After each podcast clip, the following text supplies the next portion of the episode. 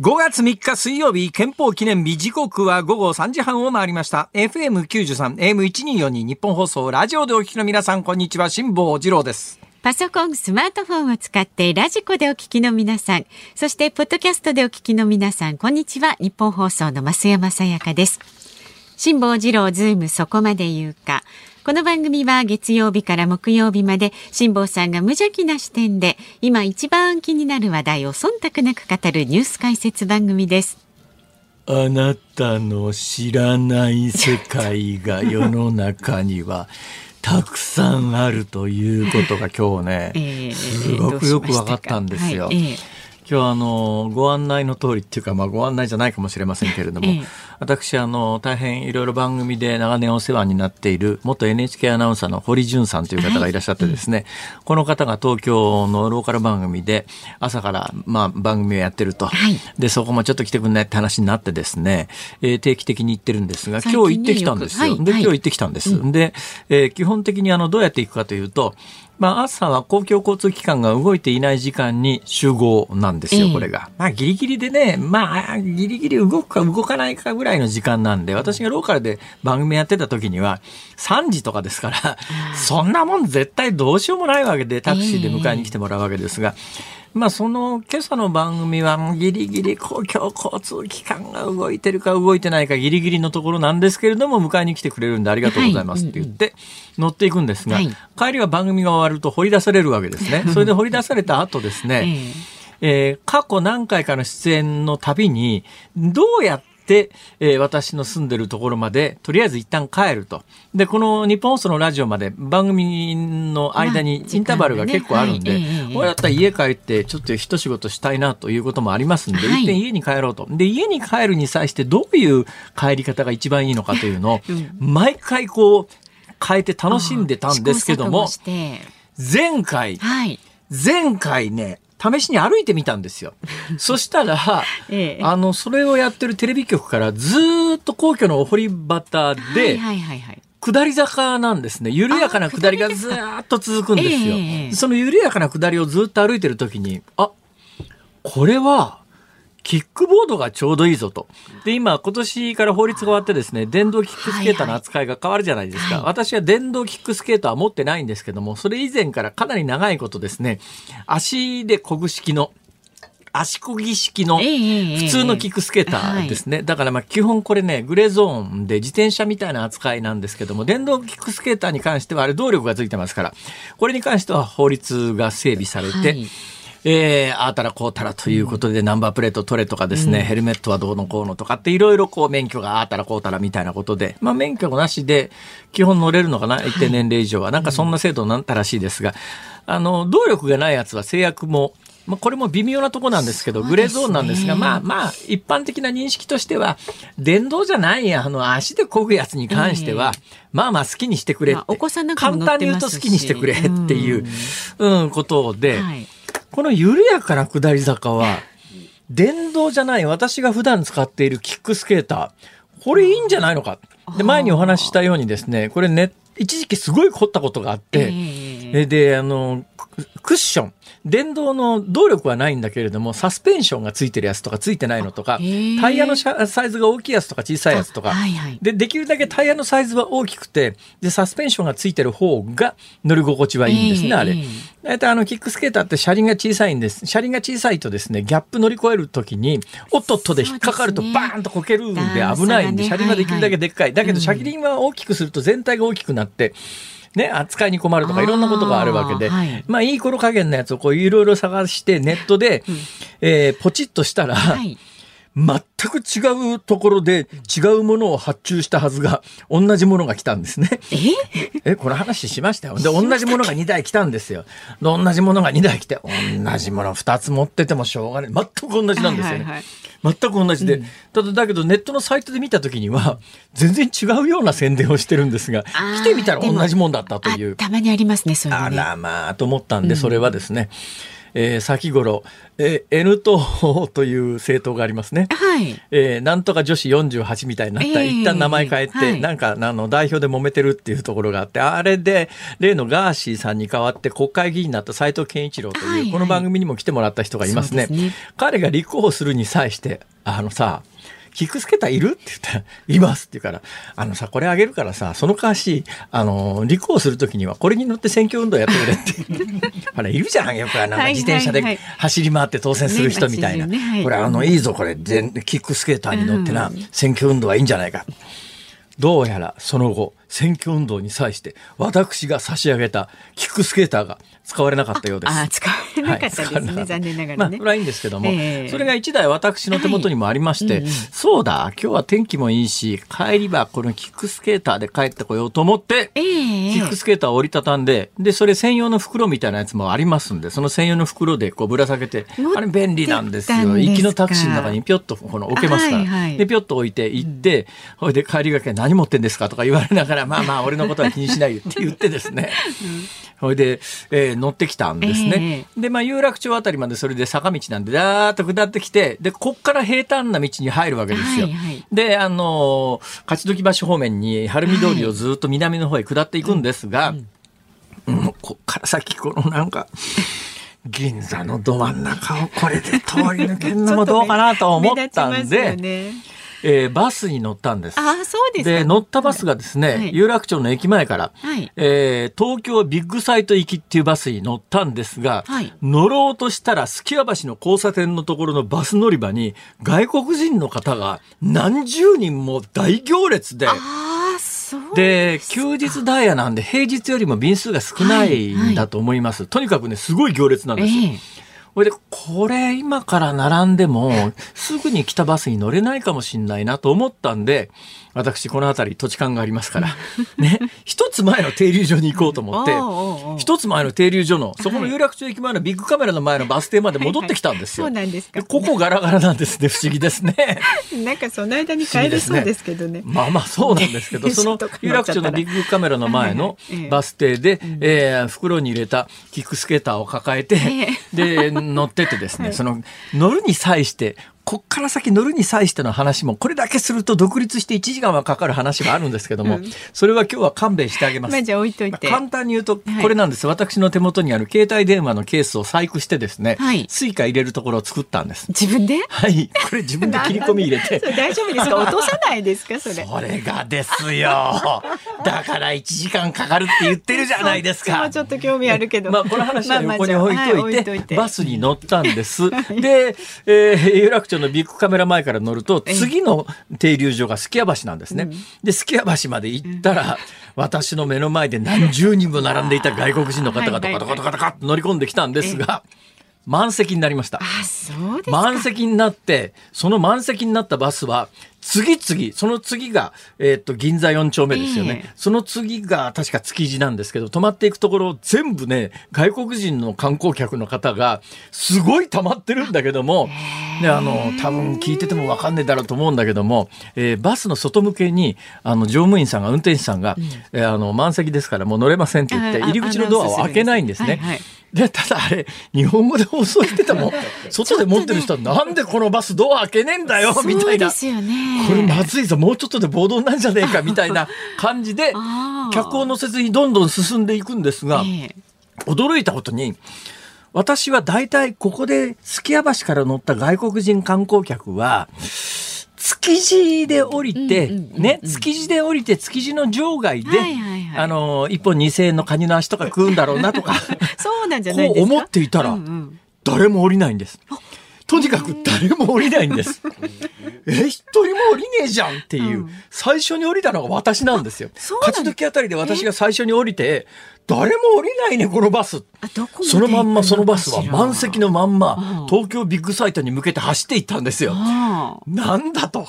なんだこれ、それが朝午前9時ぐらいなんですが、はい、午前9時ぐらいに、有楽町界隈から外国人観光客を山ほど乗せたバスが、ほぼノンストップでビッグサイトの方に走っていくって、ビッグサイトってあの巨大な展示場がありますね。そうですね。何やってんだと、思いますよね。気になる。私もすごい気になってですね、お家に帰ってから、うん、一体あのバスで築地で降りなかった大量の外国人観光客は何を目指してビッグサイトまで行ったんだろうと思って調べてみたら、なんだろう。はい。今日ビッグサイトでやっているイベントが、はい。じゃじゃじゃじゃーんドラムロール でででででででででででででであれちょっと待ってくださいスクリーンショット撮ったはずがどっか行っちゃったぞああったあったこれだじゃんじゃんスーパーコミックシティ30ああえコミオールジャンル超大型同人誌即売会だからまあ自作の漫画いわゆるコミケってやつですかね、はいはい、自作の漫画等を、えー、自主出版みたいなことして出してる方々が大量に集まって、はい展示会と即売会みたいなものを開くというイベントが今日明日行われるんですが そこに外国人観光客がものすごい数塊になっていってるというのを見てですね。えあとなんですか？豊洲市場の可能性がある。ああ確かにねとそ通過するんですね豊洲市場もね。鍋ちゃんここまでの俺の話が全部ぶち壊しになったじゃないか えー、結果、謎です。はい。勝ち時より先で一体皆さんがどこで降りたか分かりません。もしかすると豊洲で降りたかもしれないし、はい、えー、ビッグサイトでコミケに行ったかも,、かもしれないし。コミケの可能性もありますよね。この日本のね、ね漫画とかアニメの。その可能性もあるね。うん 結論はいわからないことがたくさんあるでしょ？世の中には。あなたの知らない世界があるんですね。そこに繋がったんですね。はい。以上です わかりました。はい。じゃあそのじゃあその私が、ね、えあのスマホケースを財布細工して あのスイカ入れてる話どうですかこれ。それは何分ぐらいこれがですねどういうことかというと、はい、あの今まではこう内ポケットに入れてたんですよ。はいはい、内ポケットのスイカ。内ポケットに入れてるスイカは、うん、そのままピポってやるとですねピンポンピンポンピンポンって言って読み込んでくれないんです、ね、だからスマホでいつもこう乗るときにスマホのこのページを開いて、うんそれで、えー、要するにスイカが薄いこのケース1枚のところにして、ピッてすると、ピンポンピンポンピンポンっていうわけですよ。だからこのページ開けるひと手間が面倒くさいので、外側にスマホを指したらどうなるだろうかというのを、試しにやってみようということで、自分でスマホのケースに切り込みを入れて。普通しないですよね。普通しませんか？しませんよ。服に穴開けたりスマホケースに穴開けたり丁寧に線引いてあるでしょ？でもねすごい綺麗にできてる。そうでしょ？これね、ものすごく切れるナイフをわざわざ調達してですね。そんなことしてる暇があるんだったらなんか買ったらいいじゃないかなんか本当ですよね。まあそれでものすごく切れるナイフでですね、切れ込み入れて入れたのはいいんだけども、意外なことにですね、薄皮一枚にならずに、厚さ1ミリぐらいのボール紙みたいなものが入っていて、それを超えてこのカードを入れざるを得なくて、この1枚のボール紙みたいなものを、要するに、透過して読み取ってくれるだろうなかっていうのがすごいドキドキしてたんです。だから今日私ね、ピンポンの時にブーって言われたらですね、すぐに別のポケットに210円忍ばせて、ピンポンって言われたらしょうがないから、ポケットから210円出してそれを入れるという準備までして、ものすごいドキドキしながらやってみました。ピンポンピンポンピンポン。何ですか？うまくいったんですよ。よかったじゃないですか。ありがとうございます。ナイフ買って小銭忍ばせて何やってるんですか 辛抱さん。しかも大きなね、あのキックボード抱えて朝からテレビでなんか偉そうなコメント出してたよ。それで帰りなんかしないキックスケーターでビヨンビヨン走って。枚戻って飛ばすのって。いやもうなんかご苦労様としか言いようがありませんけどね。毎日楽しいよ。そう思いますよ。辛坊さんは日々をね、一人で楽しんでらっしゃる。それもですね、ここまでの喋り、ね、皆さんは気がついてらっしゃらないと思,、思いますが、マイマイクのカフを上げずに喋ってますからね。今日の今日の音声さんが一体どこで気がついてカフを上げたのかが私はものすごく気になってるんですが多分トラブルなかったところを見ると頭からきっとああいつカフ上げてねっていうのをこのガラス越しに見てたんですねあのおっちゃんは。この男はやるに違いないって思ってたんです最初から。絶対今日やる気がないからカフ上げずに喋るに違いない。祝日だしな向こうで上げられるんだろこの手元にスイッチいらないだろうこれ。いや一応ほらもう喋り手のプロとしては。カフ上げました。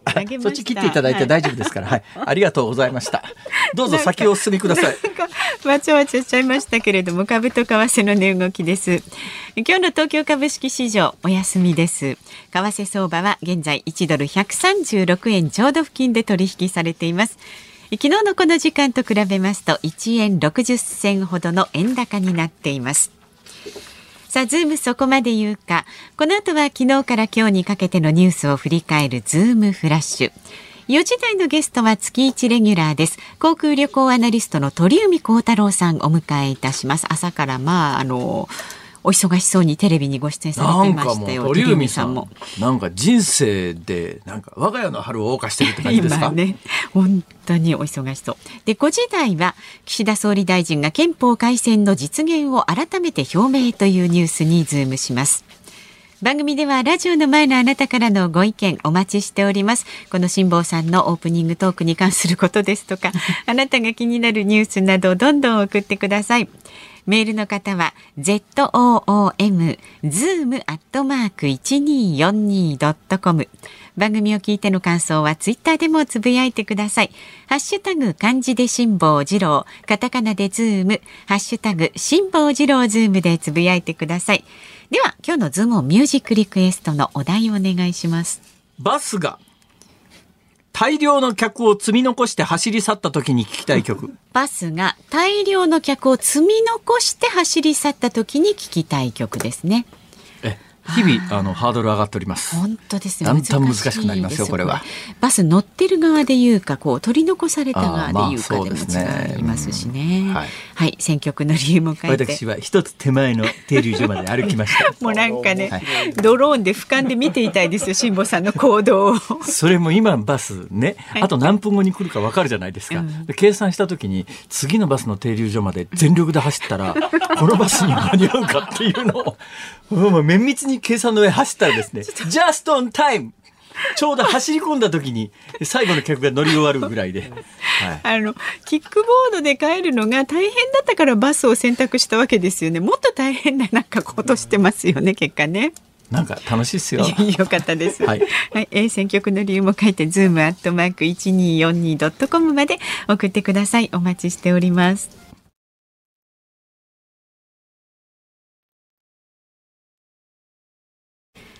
ニッポン放送がお送りしていますズームそこまで言うか。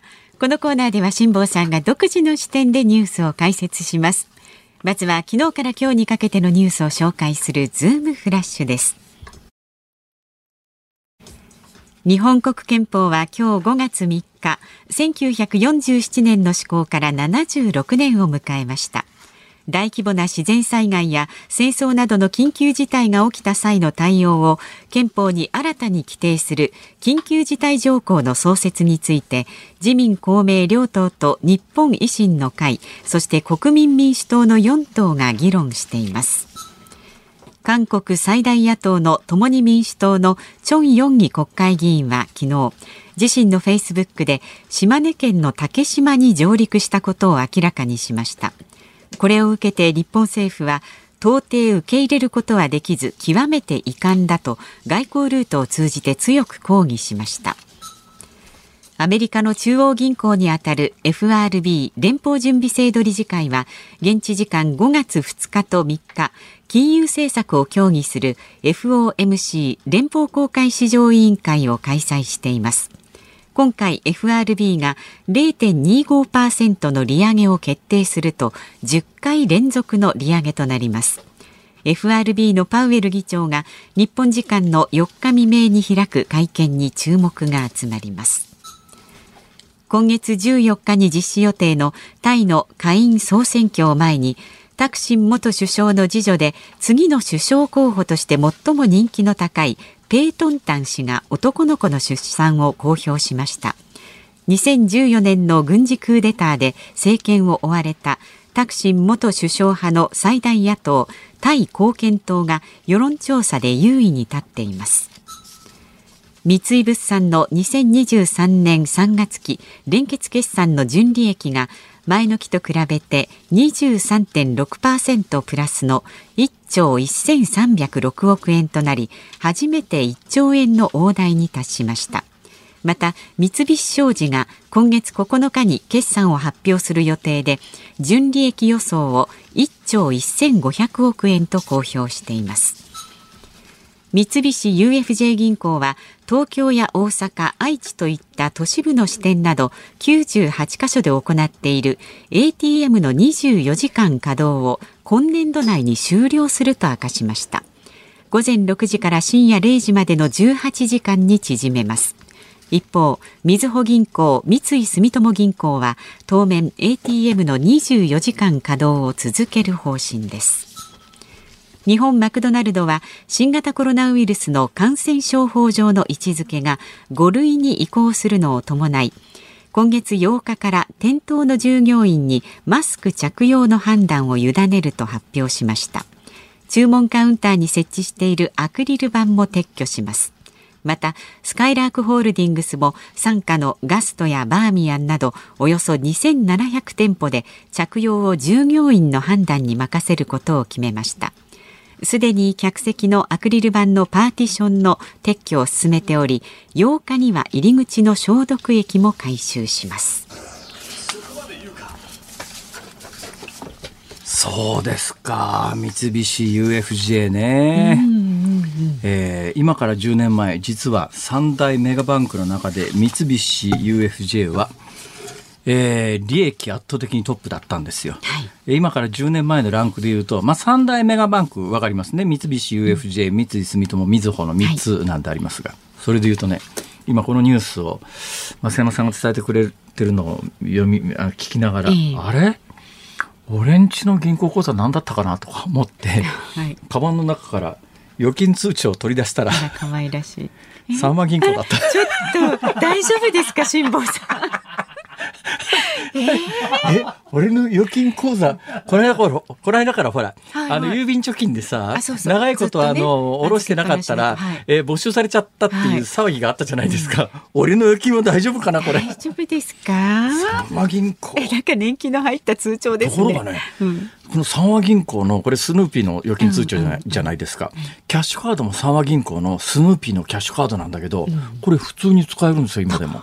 そうなんですそのその上ですね。あの三和銀行は今多分三菱 UFJ になってるはずですがその三菱 UFJ の ATM じゃなくても別にどこの住友の三井住友の ATM でも使えるんですよ。だから私不自由しないんでそのまま更新してないんですが 三和銀行時代の預金通帳持ってまだ使ってる人は珍しいよねきっと。なかなかねそうなんだよね。なんか本当にやらなきゃいけないことはやらないんだな俺は。で何が言いたいかというとその三菱 UFJ は10年前には三大メガバンクの中でダントツトップの営業収益を誇っていたんだけどこの10年の間にいつの間にか最下位に三大メガバンクの中で最下位になってまして。はい、今序列はトップが三井住友です。ほいであれだけ不祥事の多いみずほにも業務純益で抜かれちゃってる状況の中でやっぱあのコスト削減しなくちゃいけないよねと。やっぱ ATM って結構コストかかるんでね、まあ、そのあたりを削減していこうとこういうことらしいです。はい。さっきのマスクの話でね、はいはい、まああの連休明けからコロナが普通の病気になるということで、今までのマスク着用をやめるっていう飲食店も結構ねニュースのように多いんですけど、ね、私なんかはね、うん飲食店の従業員はマスクしといてくれてもいいような気がする。なんかちょっとそう思う気持ちはわかります。なんかそのなんかでっかい、うん、ラーメン屋がほらマスクせずにでっかい声で「はいお待ち!」とかなんか「ちょちょちょちょそのはいお待ちいらないから」っていう。だんだんなんかそういう感覚になってきますよね。ええ、です。はい、ズームフラッシュでした。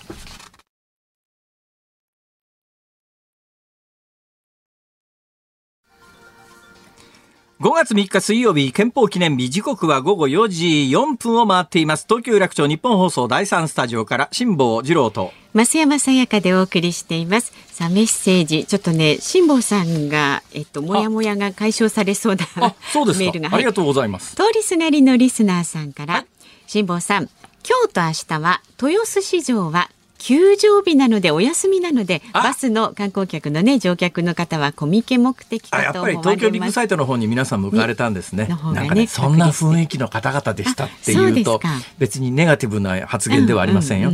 外国から日本の漫画ってすごい人気なんだなと、うん、楽しみに、ね。はい、ということでございます。はい。でこの方も港区のこうちゃんさん50歳の方も、はい、豊洲や場外は今日お休みなので場外も休みか。そうそう。というかほぼコミックシティへ行く方々ですね。って。外国から来た方は東京駅や有楽町が分かりやすいので飛ばすを使うみたいですが一般人はゆりかもめや臨海線を使うので、ね、そのバスにはあまり乗りません。だからあの日本人がいないで外国人ばっかりだったのはそういう理由でした、ね、えー、よくわかりますまたポンタの中さん神奈川県横浜市の方、辛坊さんスパコミはコミケじゃないです。えー、そうなんですか？それぞれスーパーコミックシティとコミックマーケットの略です。まあ中身はほとんど同じですけどね。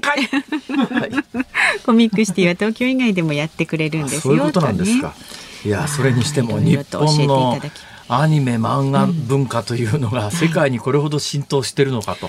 いや今日は早起きしてよくわかりました。いろんなことが分かった一日、はい、早起きは三本の徳。まさにですね。うん、まあでも休みの時は寝てたいよね。その気持ちもよくわかります。うん、ちょっとでも余分に寝ていたいです。はいはい、さあまだまだご意見お待ちしておりますのでメールで送ってくださる方は z o o m zoom アットマーク一二四二ドットコム番組を聞いての感想はツイッターでもどうぞ。ハッシュタグ辛坊治郎ズームでつぶやいてください。今日のズームオンミュージックリクエストのお題はバスが大量の客を積み残して走り出した時に聞きたい曲です。ちょっと難しいですけれどもね。頑張ってお願いいたします。さあこの後は月一レギュラーの航空旅行アナリスト鳥海高太郎さんをお迎えします。辛坊さんが独自の視点でニュースを解説するズームオン。この時間特集する話題はこちらです。1年でどう変わった？ゴールデンウィーク消費。JR 各社によりますと新幹線の下りの混雑は今日3日がピークです。また国内の空の便の下りも今日3日がピークで全日空や日本航空によりますと羽田空港や大阪空港から各地に向かう便は終日ほぼ満席ということです。また旅行会社 JTB の試算では4月25日から5月5日の国内旅行者数は去年と比べて53%プラスの2450万人。海外旅行は4倍の20万人を見込んでいて国内旅行者数は1969年の調査開始以来最多となります。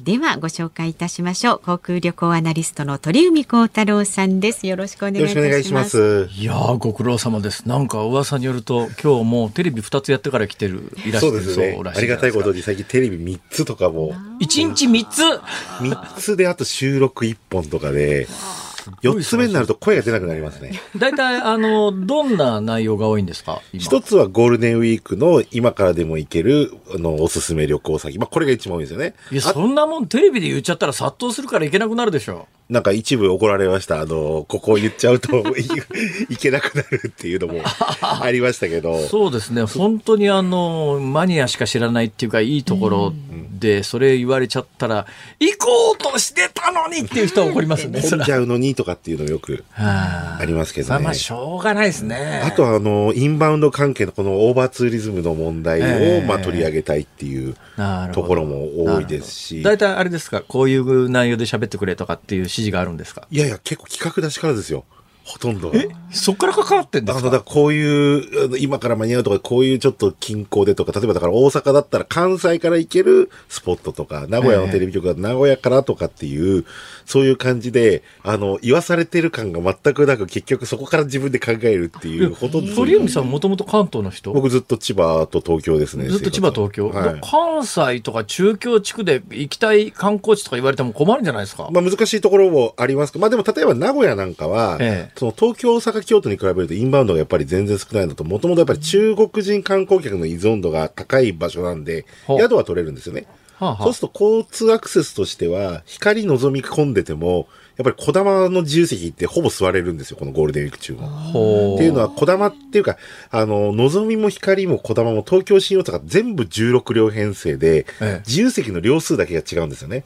のぞみって自由席が3両で、光が5両で、はい、で、こだまってもともとは10両なんですよ、自由席が。はあ、で、まあ、ゴールデンウィークちょっと指定席増やすんで、今は8両なんですけど、ええ、そうすると、まずだってこだまって新大阪始発が多いですし、え、まあ、かなりの確率で座れるっていうので、それでちょっと名古屋方向にとか、っていうのと、あと天気が悪い、後半、まあ、あの、当初567が悪い予定だったのが、まあ、67が悪い感じになりそうですけど、最近多いのは、その雨の日でも行けるスポットどこですかとか。ほほあ、そうか、ゴールデンウィーク、今、予報どうなってるんですか？えっ、ー、と、ね、3、4、5まで大丈夫です。東京に関しては、関東に関しては。今日が3日か。はい。今日は明日、明後日まだ大丈夫。そうですね。6、7がちょっと崩れそうかなと。6、7は土日か。はい。なので、もう遊んで最後家で過ごすって方が多いので、そこは意外となんか、例えば、軽井沢なんかも、まあ、あの、晴れてた方がいいですけど、でも雨でも、あの、トンボの湯っていう日帰り温泉が、あの、星野リゾートのとこにあって、この間ちょっと日曜日日帰りで行ってきましたけど、でもそういうとこでも楽しめたり、まあ、軽井沢って日帰りで行けるとこなんですか？軽井沢だって東京駅から1時間10分ですから、新幹線。どうやって？朝間に乗って、か、あとは白高軽井沢って新幹線の駅があるんですか？ありますよ。それ多分またリリスナー突っ込みますよ、私もあれあれ？あの、高崎のつ、高崎があってあん中春なってありますけど、まあ基本的にはほとんどの列車はもう高崎の次軽井沢ですね。あ、そうですか。なので1時間10分で。ね、学生の時に軽井沢に大学のセミナーハウスっていうのがあったんですよ。なんかとんでもない遠いイメージがありましたけどね。あ当時はそうですね。まだ新越線で、あの、薄い峠を越えて、あの横川から軽井沢で。中軽井沢っていうんですか？中軽ですね、はい、中軽っちゅうところに行ってこれが軽井沢だぞって言われてふーんと思って。そうなんでも今アウトレットもあって温泉もあって、まあねおいの美味しいお店もいっぱいありますし。私のイメージでね軽井沢って違うんですよ。私のイメージの中にある軽井沢はですね、はい、サハの論客で名高い田島陽子さんが住んでらっしゃるところっていうですね 特殊な思いがありまして。最近田島陽子さん僕お仕事でご一緒になること何回か。はい、噛まれますよ。下手なこと言うと。あのでもねすごい僕可愛がってもらってます田島さんはええー、田島僕一回も来られたことないですよ。ああそうですはい、えー、あの下手なこと言うと噛まれますからね。気をつけないと。噛まないですよ。そうだ関西の方はね軽井沢ってやっぱ全然馴染みがないんですよ。ないですね。だから例えば逆に関東の人はあの有馬温泉とかにほとんど馴染みないんですよまあそうですね。関東の人有馬温泉知らないでしょうね。それと同じなんですよ。関西。そうですね。関西在住者は軽井沢って言われたってなんだよそれ、うん、そうなんですよね、えー、なんかそういうものが最近多いかなとさて慎吾さんでもあれじゃないですかアメリカにやっとあのワクチン接種証明書なしで。ごめんなさい。僕よく分かってない。どういうことですか？えっと今はまだアメリカに行くのはワクチン2回以上接種してないと入国できないんですよ、えー、今日時点では。えー、で、日本も4月29日でもそれ、それアメリカ入国の時調べられないでしょ？いやいや、チェックインの時にそれ見せないと飛行機に乗せてもらえないあまあだから、だけど今までってほら、日本は帰国時に3回以上のワクチン接種っていうのは必要だった、ね、必要だったんで、もう言うや、それ見せりゃ同じことなん同じことなんですよ。ええ、ただ今回はもうあのアメリカも5月の12から、ええ、あのいらなくなるということで、だからそのワクチンを0回の方もアメリカにやっと行けるようになる、0か1回の、これでほぼどうですか、全世界的にコロナ前に戻る感じですかね、どっかまだあの厳しいところあるんですか、えーね、厳しくはないんですが、中国が観光、まだ、ビザが発給できないんで、そうか、あのコロナ以前は、コロナ以前は日本人に関して言うと、日本のパスポート持ってれば、短期間だったらビザなしで観光が、ねはい、行けたんですよね。だけど、今、中国わざわざ行かなくても、下手したらスパイでと捕まっちゃいますよ、ここの、特に飯田君とか、ほら、飯田君とか飯田君は。飯田さん限定で。だからまあ実際問題は本当に日本のパスポートで、まだ行けないのは本当中国だけになりましたね。いや、それがね、うん、そうなんですけど、私ね、先週末フィリピンに行ったんですよ。はい、そしたらフィリピンはですね、なんか、行く前日まで気がつかなかったんですけど、e トラベルっていう。登録ですね。なんか登録が必要になってて、はいその e トラベルっていうのが日本のビジットジャパンとそっくりで最後バーコードが出てきてそのバーコードを見せるっていう。だけど、それ以外のプロセスは全部今までと同じで、意味ねえだろ、これっていうので。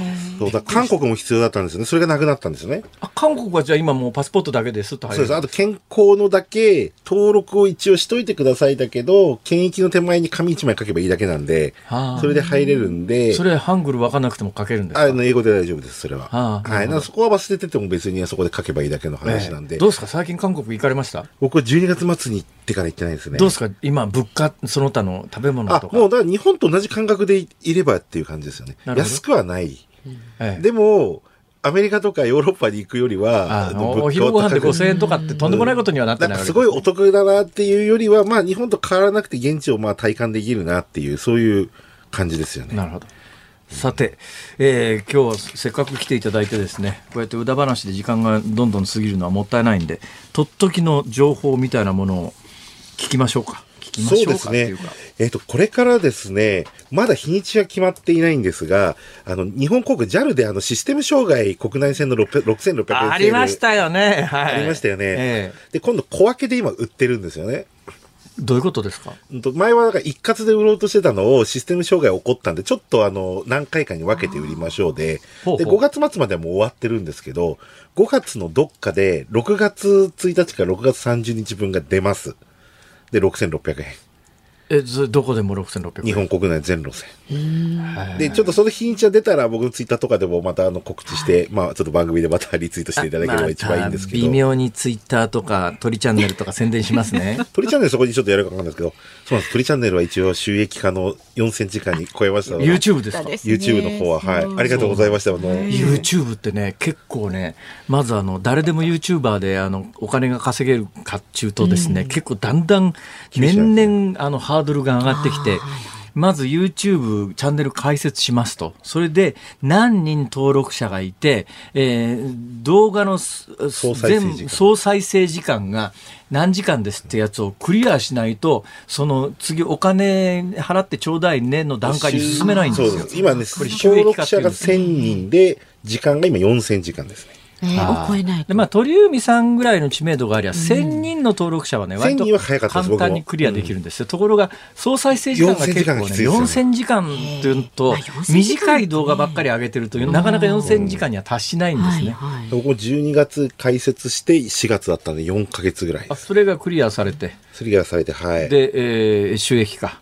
というところの申請を、ちょっとまあそこは他の方でやってもらってるので。それでね、えー、今の他の稼ぎ分だけ、あの稼ごうと思ったら、ここから先大変ですよ。いや、まあもう本当にマイペースで。ゆっくり。まあ、そうですね。だって、ここまでブレイクするまでって、結構時間かかったでしょ？いきなりこんなに。して14、5年ですね。だって、最初の10年ぐらいって、今みたいな週1日に3つテレビとか考えられないでしょ？本当この3、2、3年ですね。それでも別にその段、その状況でもそんなに腐るでもなく楽しくやってたんでしょ？楽しくやってましたね。だから人生ってそういうもんですよ。そういうことですね。なので今も本当好き放題、この番組を中心として。いやいやいやいや、全部の番組って言ってんだよ。好きだ、好き放題喋って。だって本当この番組台本そんなないじゃないですか。まあそうですね。え、あれ何言ってんですか？構成作が綿密に書いてある通りやってんですよ。まあ、なんかどんどん枚数減ってきましたよね。最初の頃の比べると。そう、どうせ書いても無駄だ。そうそうそう。紙と労力の無駄だということに、だんだん皆さん気がつき始めたと。で、ちょっとまあお得なものっていうと、はい、今最近ちょっと僕行った中で、やっぱり良かったのが、あの、新横浜のラーメン博物館ってありますよね。はいはい。あれが有名ですね、それ？そうなんですよね。これあの、もうオープンして、20年かな？結構経、ね、って今20周年をやっているところなんですが、で、新横浜って今までだと新幹線で行くっていうイメージが強かったんですけど、う。ん、東急の新横浜線ってできたのって辛坊さんご存知ですかそうだそうだこの番組でも何度かあの飯田君とかもね熱弁振るってますよ。それに熱い感じなんですけど。飯田君がね熱弁振るってる時大体私ね、うん、スイッチ切ってるんで。そうなんですよね。それでまああの要は新横浜からあの東急東横線の日吉までつながったんですよ。えー、でそうするとそのまま渋谷行きとかあとあの目黒の方に抜けられるんですけど、今渋谷から新横浜が25分ちょっとできるようになったんですよ。渋谷から新横浜で25分。うん、あそんなんなんですか？そうなんです。だから下手すると今まで品川回って新幹線乗るよりも、ええ、新横浜行って乗っちゃった方が多少新幹線代も安いですし、時間も多分若干早いので、いいんですけど、え、で、渋谷から新横浜今358円で行けると。で、ラーメン358円？あの、スイカとか、あの、パスモで1円単位になってるんで。ああ、なるほどね。それで行くことできるんで、それでもう、あの、入場料も本当に、あの、数百円で安く入れますので、で、それで良かったのが、その、今自分のオリジナルのカップラーメンを作れるっていうコーナーが4月にできたんですよ。えー、で、これあの540円で凄麺って言うんですけど、えー、なんかこういうあのタコさんウインナーとか、あと伊達巻きとかいろんな具材っていうのが自分で選ぶことができて。てタコさんウインナーはお弁当に入ってるやつですね。お弁当に入ってるやつね。これをちょっと、まあ、あのー、真空フライで、まあ、そのままつまんでも大丈夫なんですけど、えー、で麺も5種類ぐらいで、スープが10種類。はあ、選んで、選んで、で、カスタマイズをして、で、さらにその、自分の顔を、そのスマートフォンに入ってる自分の顔を、この、カップラーメンのパッケージに描くので、なので僕は辛坊さんの写真を手に入れれば、これを作ることができる。あんまり美味しく感じないでしょ。それなら鳥海さん。わかんないですよ。ファードク欲しいのかもしれないですけど。鳥海さんはなかなか食べ物系には向いてると思いますよ。美味しそうな感じ。それで540円ですよ、基本。ちょっとトッピングつけると、まあ1000円ぐらいになっちゃうんですけど。それあの、家族と行って家族分ラーメン作って帰ってきても、後で楽しめるし、お値段もリーズナブルそうなんですよ。これお土産としてもいいですし。それって事前予約がいるんですか？えっと、これは行ってからできますんで。行ってから。その場であの、のあんまり混んでる時行っちゃうと大変なことになるんだろうな、きっと。まあ、そうですね。今までってそう、新横浜ってやっぱ新幹線のイメージが強かったんで、えー、ちょっと行きにくいってところがあったんですけど。そうですね。私も新横浜、横浜ってなんか、なんか、あの、青梅だか八王子だか行く電車に乗っかっていくイメージありましたけど。あ違うんですか？そうです、違います。まあ横浜線がちょっとまあ八王子方向、まあ横浜線がまあ。違ったぞ。全然違ったぞ。あれ、なんか大きな勘違いをしてるかな。うん多めの方まで行かない。八王子の方にまあ、新横浜、横浜線があるんで、まあ、行けなくはないですけど。ああ、そうですか、はい。そんな、あれですけど。うん、いや、な、何せほら、あの、半分関西ですから。そうですよね。もう。それがね、半分関西困ったもんでね、うん、家で、家帰るとですね、子供とかうちのかみさんに、エセ関西人ってのの知られて、居場所がなかなかね。父ちゃん埼玉やろ？とか言われて、いやいやいや、あのさ、ほんで埼玉行ったら埼玉行ったで、あれ、辛抱関西やんなとか言われて、やんなとは言わへんか。まあなんかそんなんで。だから今本当にだから外国人が少ないところを選ばないと、やっぱすごい人ですよね。これからだけど、今まだ中国のインバウンド始まってないでしょ、中国まだ3月で結局まだ中国人でコロナ前の11%しか戻っていないので。だから台湾からとかね、中国語喋ってらっしゃる方多いですけども、はい。はい、今中国語喋ってらっしゃる方の大半は台湾からなんで、中国本土からのパッケージツアーみたいなやつがまだ始まってないんで、これがこの後ゴールデンウィーク明け本格的に始まると、まあ、どこで夏になるかどこら辺で、ね、とんでもないことになるんじゃないのっていう予感はしますよね。とんでもないですね。いや、ちょうど日曜日、あ土曜日か、土曜日ちょっと大阪で午前中仕事あって、終わって京都、清水までちょっと行ってみたんですよ。はあ、で、ちょっといろんな人話聞くと、もう8割が外国の方。日本人は2割ぐらい。いや、だってね、コロナ前の京都を歩いたら、もう外国人観光客ばっかりですよ。いやそれがものすごい人なの。えまあ今日の奈良もうちょっとね関東の人は東京の人は私はね前々から思ってるんですが、えー、奈良に目を向け見向けるべきだろう。なかなかね京都と比べると京都に比べると行く機会が少ないですよね、はいはい、そうですよね、うん、なんかあの、東京の人ってね京都になんか過剰な思い入れがあって、ね、奈良っていうと奈良はねホテルが少ないんですよ奈良にもっと外資系のホテルがもう5個か10個ぐらいできたら、はい変わりますよ。そうですね。奈良に宿泊して奈良のお寺巡りする人そんなにいないですよね。多くないんです。奈良公園のあの上のところ上がったところになんか古い老舗の大きなホテルありましたよね。奈良ホテルでしたっけ、なんかありましたよね。なんかありますよね、あそこに。あれぐらいしか確かに。あとビジネスホテルはあるんですけど、いわゆるちょっとなんかゆったりしょっていう3万円、5万円クラスのホテルが、やっぱ奈良は不足してるんですでもいいですよ。奈良。鹿。いや、大仏、法隆寺、薬師寺。そうですね。知ってること全部言って。あ、ネタが尽きた。いや、でも分散はでも辛坊さん大事だと思いますよね。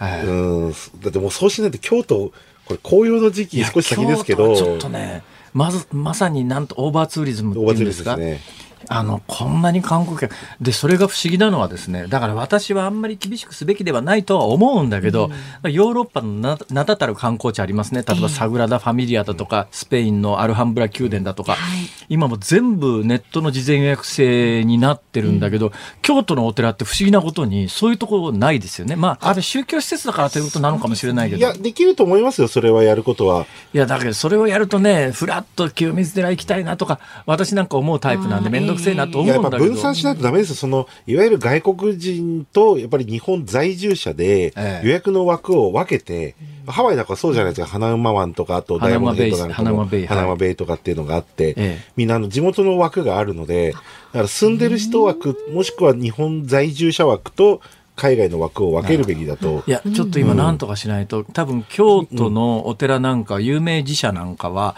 臨界点だと思いますよ。だからこれ、ゴールデンウィーク明け中国人観光客がドーンと戻ってきたときに、今のシステムだと対応できなくなってっていう事態になりますよね。日本人が行かなくなっちゃうんで、せっかくなんか日本人の観光客このコロナ禍でいろんないいところ、あの海外行けない人たちが特に巡ってたんで、だそれがやっぱり止まっちゃうことになるから、このオーバーツーリズムの問題やんないと、日本人の国内旅行熱が下がっちゃうっていう懸念ですよね。さて、海外だとどうですか？どっかおすすめありますか？海外ですね。まあ、あのハワイがやっぱ便数戻ってきて、ゴールデンウィーク戻ってきましたね、好きですね、ハワイ。好きですね。去年11月からまだ行ってないですけど。ハワイね。うん、ハワイはいいですよ。やっぱり、いや、便数が戻ちょっと値段下がってきたかなって夢のハワイに行きましょうっていうね、小池清さんっていう MBS という毎日放送のアナウンサーが、あの、アップダウンクイズというので言ってらっしゃいましたけど。あとね、ハワイって僕もう一個行きたいのは香港ですね。香港ですか？香港なんかね、今中国本土と変わらない厳しさになって行ったら捕まりそうな気がするんですよ。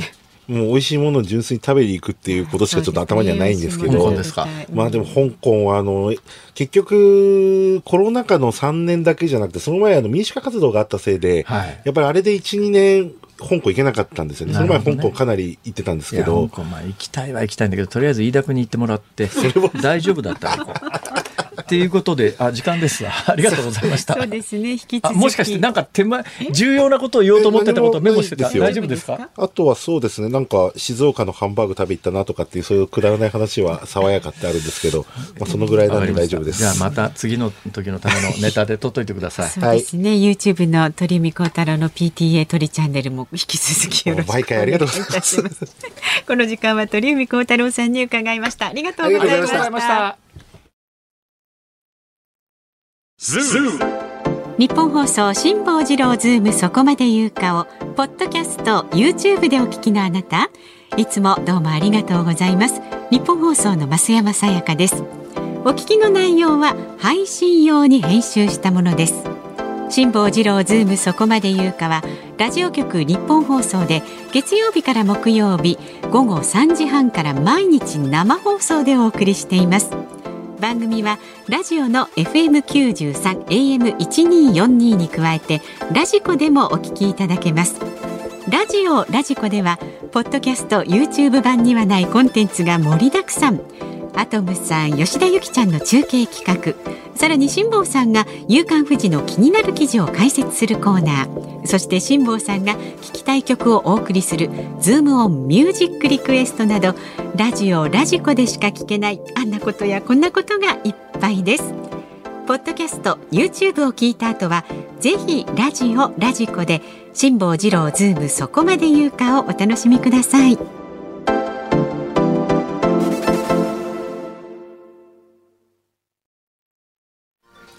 5月3日水曜日憲法記念日。時刻は午後5時を回りました。こんにちは辛坊治郎です。こんにちは日本放送の増山さやかです。さあ5時過ぎました。ズームをミュージックリクエストご紹介してまいります。はい皆さんありがとうございます、ね、ありがとうございます。難しいお題だったんですよ今日は。バスが大量の客を積み残して走り出した時に聞きたい曲です。まず神奈川県横須賀市のつむぞうさん51歳男性はですね。あ仕事中に初めて聞いています。ご苦労様です、ね、お疲れ様です。バスの話を聞いて一瞬でひらめきました。ひらめたんだ。うん、もうこれしかない。えー、篠原涼子さんの愛しさと切なさと心強さとです。なんで？これね、バスがやっと来たとバスを恋しく思い、ほうほうあれ行っちゃうの？と切なくなり、頑張って次のバスを待たなきゃと心強くなると。ね、前向きです、ね、の方の気持ちの移り変わりを表す、篠原涼子さん。絶対あの篠原涼子さん結婚される前は私のことが好きだったと絶対思ってんだな私は。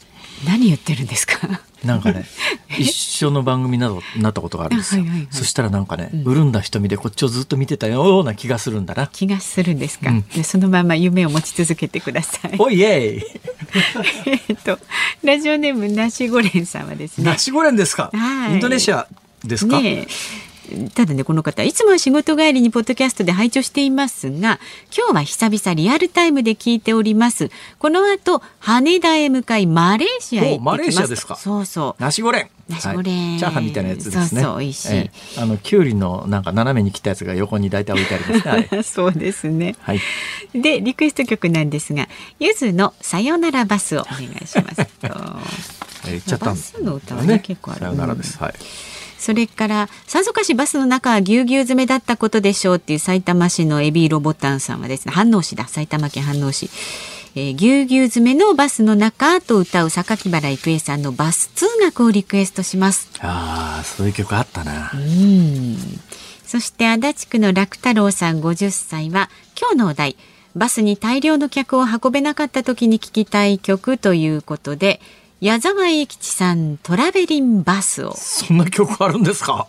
あるみたいです。あ見たいです、うん、はい。わ、うん、かりました。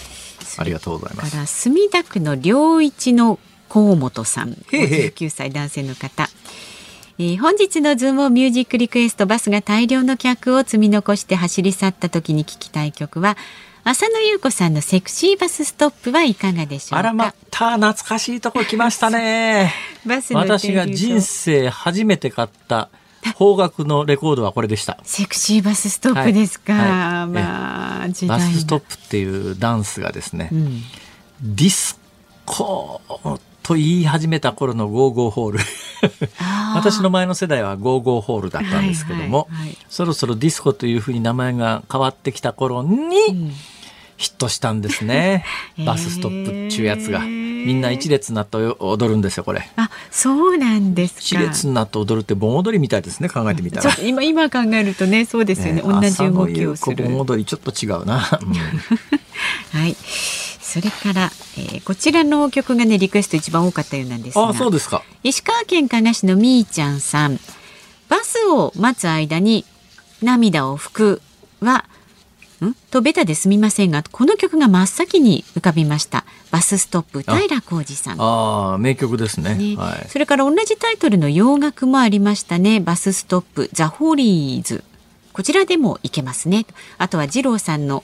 二、えー、郎さん？二郎さん選んでくださいと。二郎さんってなんか金ちゃんと二郎さんみたいですね。それ。ね、そうですか。えー、皆さん本当にありがとうございました。ズームオンミュージックリクエスト本日お届けするのは浅野ゆう子セクシーバスストップ。やっぱりじゃあ辛坊さんのね昔を思い出しながら、はい、初めて買った洋楽のレコードはね、うん、ビートルズのイエスタデーだったかもしれないな。だとすると間が空きすぎてるな、うん、おかしいな。ビートルズのイエスイエスタデーとねセクシーバスストップは10年ぐらい間が空いてますよ多分。はいその間何も買ってないはずはないんだけどおかしいな。私の記憶ではそうなってます。なるほど。すいません、まあ、じゃあちょっと当時を懐かしみながら辛坊さんも聞いてください。エンディングでお送りいたします。さあ番組ではラジオの前のあなたからのご意見24時間お待ちしております。メールで送ってくださる方 ZOOM zoom アットマーク 1242.com ツイッターはハッシュタグ辛坊治郎ズームでつぶやいてください。メッセージお待ちしております辛坊さんが独自の視点でニュースを解説するズームオン。今日最後に特集するニュースはこちらです。岸田総理大臣が2024年9月までの自民党総裁任期中の憲法改正の実現を改めて表明。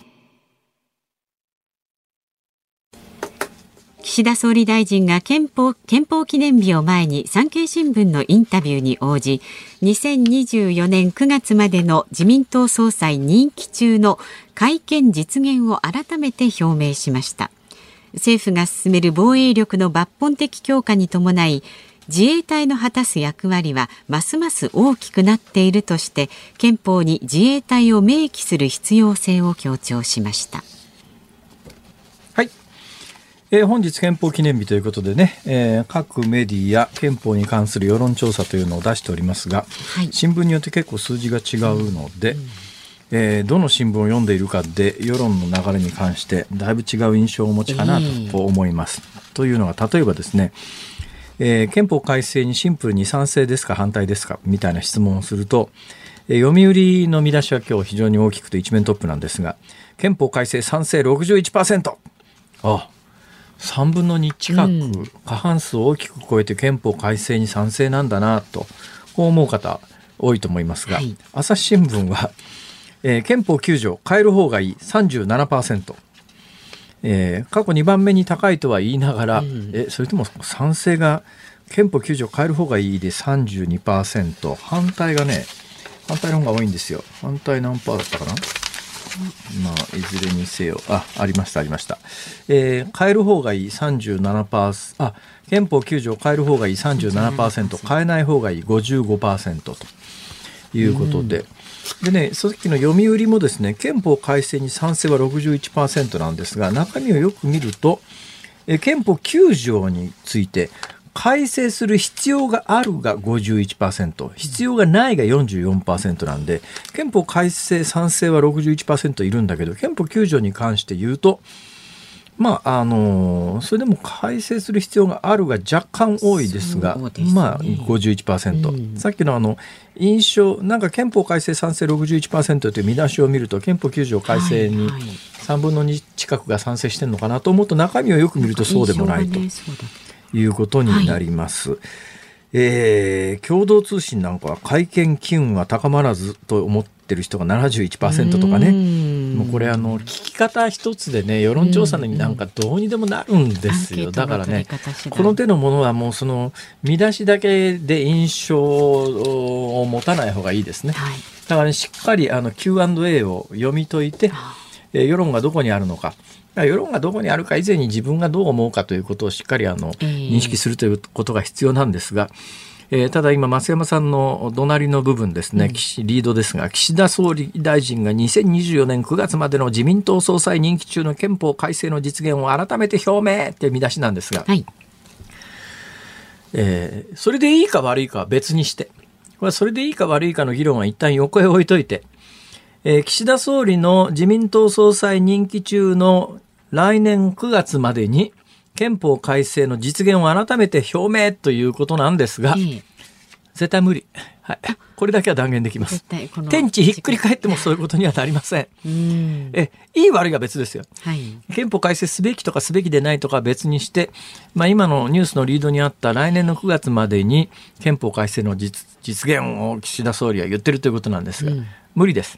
あの、というのがですね、確かに、まあ、いわゆるそのニュース的に言うところの改憲勢力っていう言い方がありますね。はい、改憲勢力というのは、今の国会の議席の中で憲法改正してもいいよっていう積極的な人たちがどのくこれがね、積極的っちゅうてもね、本音のところで温度差あるんですけれども、うん、改憲勢力というふうに一般的にマスコミが言う場合は、はい自民党で同じ連立組んでる与党の公明党、えーはい、それから野党の日本維新、はい、維新。それから国民民主、うん、この4つの議席を足すこれがこの4つがいわゆる改憲勢力というふうにマスコミでは一括りにされるんだけども確かにこの4つの政党を合わせると今衆議院で346議席あります。はい、で衆議院って465が定数でえー、憲法改正するためには、まずあの、こういうふうに改正しますよという発議というやつを、衆議院の3分の2、参議院の3分の2で共に可決しないといけないんですね。その後、国民投票って言って、国民投票は過半数でいいんですけども、国民投票で過半数で皆さんどうしますかって聞く以前に、衆議院参議院で3分の2の可決しないと国民に提起ができないんですが、はい。じゃあその3分の2の議席は今、衆議院の定数が465で3分の2っていうのが310なんですよ。310議席。これ自民党が今263なんで、単独では3分の2は全然無理です。で、これに連立組んでる公明党が32なんで、合わせると、えー、295になりますが、これでも310には達しません。うんうん、つまり、与党だけでは無理なんですね。はいところがこれに維新の41と、それから国民民主の10を足すと、えー、346になりますから、軽くクリアできます。だからまあ、この4つの政党が束になって、えー、憲法改正に本気に乗り出したら衆議院がまず通りますね。はい、これじゃあ3分の2の3分の2はどうかというと、あ参議院の3分の2がどうかというと、参議院の定数が248です。248の参議院の定数のうちの3分の2は166議席です。はい、166議席。はい、現状どうかというと、自民単独で119議席、うん、公明党が27議席ですから、両方合わせて、えー、146議席あります。146ということは、166の3分の2まであと20議席足らないですね。うんうんえー、日本維新が21議席ありますから、うん、維新が賛成、全員賛成に回ったら、166がクリアできます。はい、で、国民民主が13ありますから、えー、全部足すと、そのさっき言った改憲勢力と言われる自民、公明、維新、国民民主全部足すと177ありますから、166は軽くクリアできます。はいはいはい、だから数字上は、まあ、与党単独では衆議院、参議院とも無理ですが、えー、野党の国民民主と維新、まあ、国民民主はあのカウントしなくても、維新だけでも全員賛成すれば、衆議院、参議院ともクリアできるんですけども、けども、えー、絶対定期までいかないですね。あの、私の見るところ、公明が乗らないですね。えー、というのがですね公明党は憲法9条の改正に関して何て言ってるかというと、はい、憲法9条は堅持つまり一言もいじらないと、うんうん、じゃ自衛隊を明記するということに関して与党が自民党が提起してますね、はい、これに関しては反対じゃないけれども自衛隊明記するんだったら憲法72条か73条に書くと。で憲法72条、はい、73条って一体何の条文があるところかというと、はい。はい、内閣総理大臣はこんなことできますとか、内閣はこんなことできますというのを定めてるのが72条、73条で、えー、9条丸々そのまんまにして、うんいや、いくらなんでも72条、73条で内閣のできることの中に自衛隊位置づけるって、ちょっと無理があるよねって誰が考えてもそう思うわけで、私は憲法9条第2項だろうと思うんだけど、公明はそれにはさ乗ってこないので、まず、あの、少なくとも来年の9月までに、野党2党を巻き込んで憲法改正にたどり着く可能性はゼロです。もしそんなことになったら、はい、はい、私も即刻この番組やめます。ここまで言ってるわけだから。まあ、それはいい悪いは別ですよ。いい悪いは別。べき論とは別の話です。まあ、はい、実態の話です。はい、うん、ズームオンでした。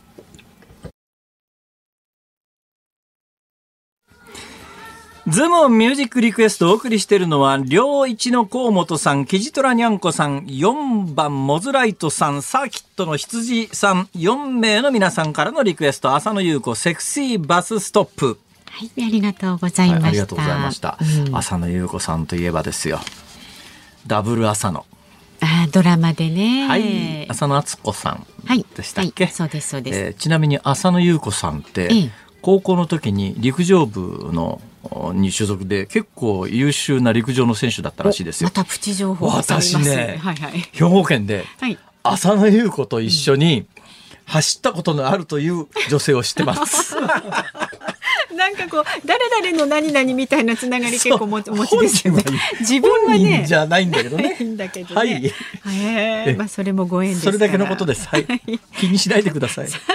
日本放送この後はショーアップナイターです。東京ドーム巨人対ヤクルト戦解説宮本和智さん実況日本放送荒井川裕二アナウンサーでお送りします。明日の朝6時からの飯田浩二の OK 工事アップ。コメンテーターは明治大学教授で経済学者の飯田康之さん。アメリカ FRB のパウエル議長が追加利上げを発表。そして岸田総理とケニアのルト大統領との首脳会談について取り上げるということです。で、このなんと、ズームそこまで言うか、特別番組のため、お休みなんです。 Oh my God もう、悲しいですね。明日午後3時からは、明るい日本にするために、4時からは、亀井静香ゴールデンウィーク甘辛放談。で、5時からは、井出友命の声、HPV、子宮頸がんを伝えたいをお送りいたします。ズームそこまで言うかは来週5月8日月曜日のね3時半からですから辛坊さんお土産話持ってきてくださいね。いや5月8日ね朝成田に着くんで間に合うかどうかがちょっとわかんないんですね。辛坊治郎ズームそこまで言うかここまでのお相手は辛坊治郎と増山さやかでした。来週もあるらしい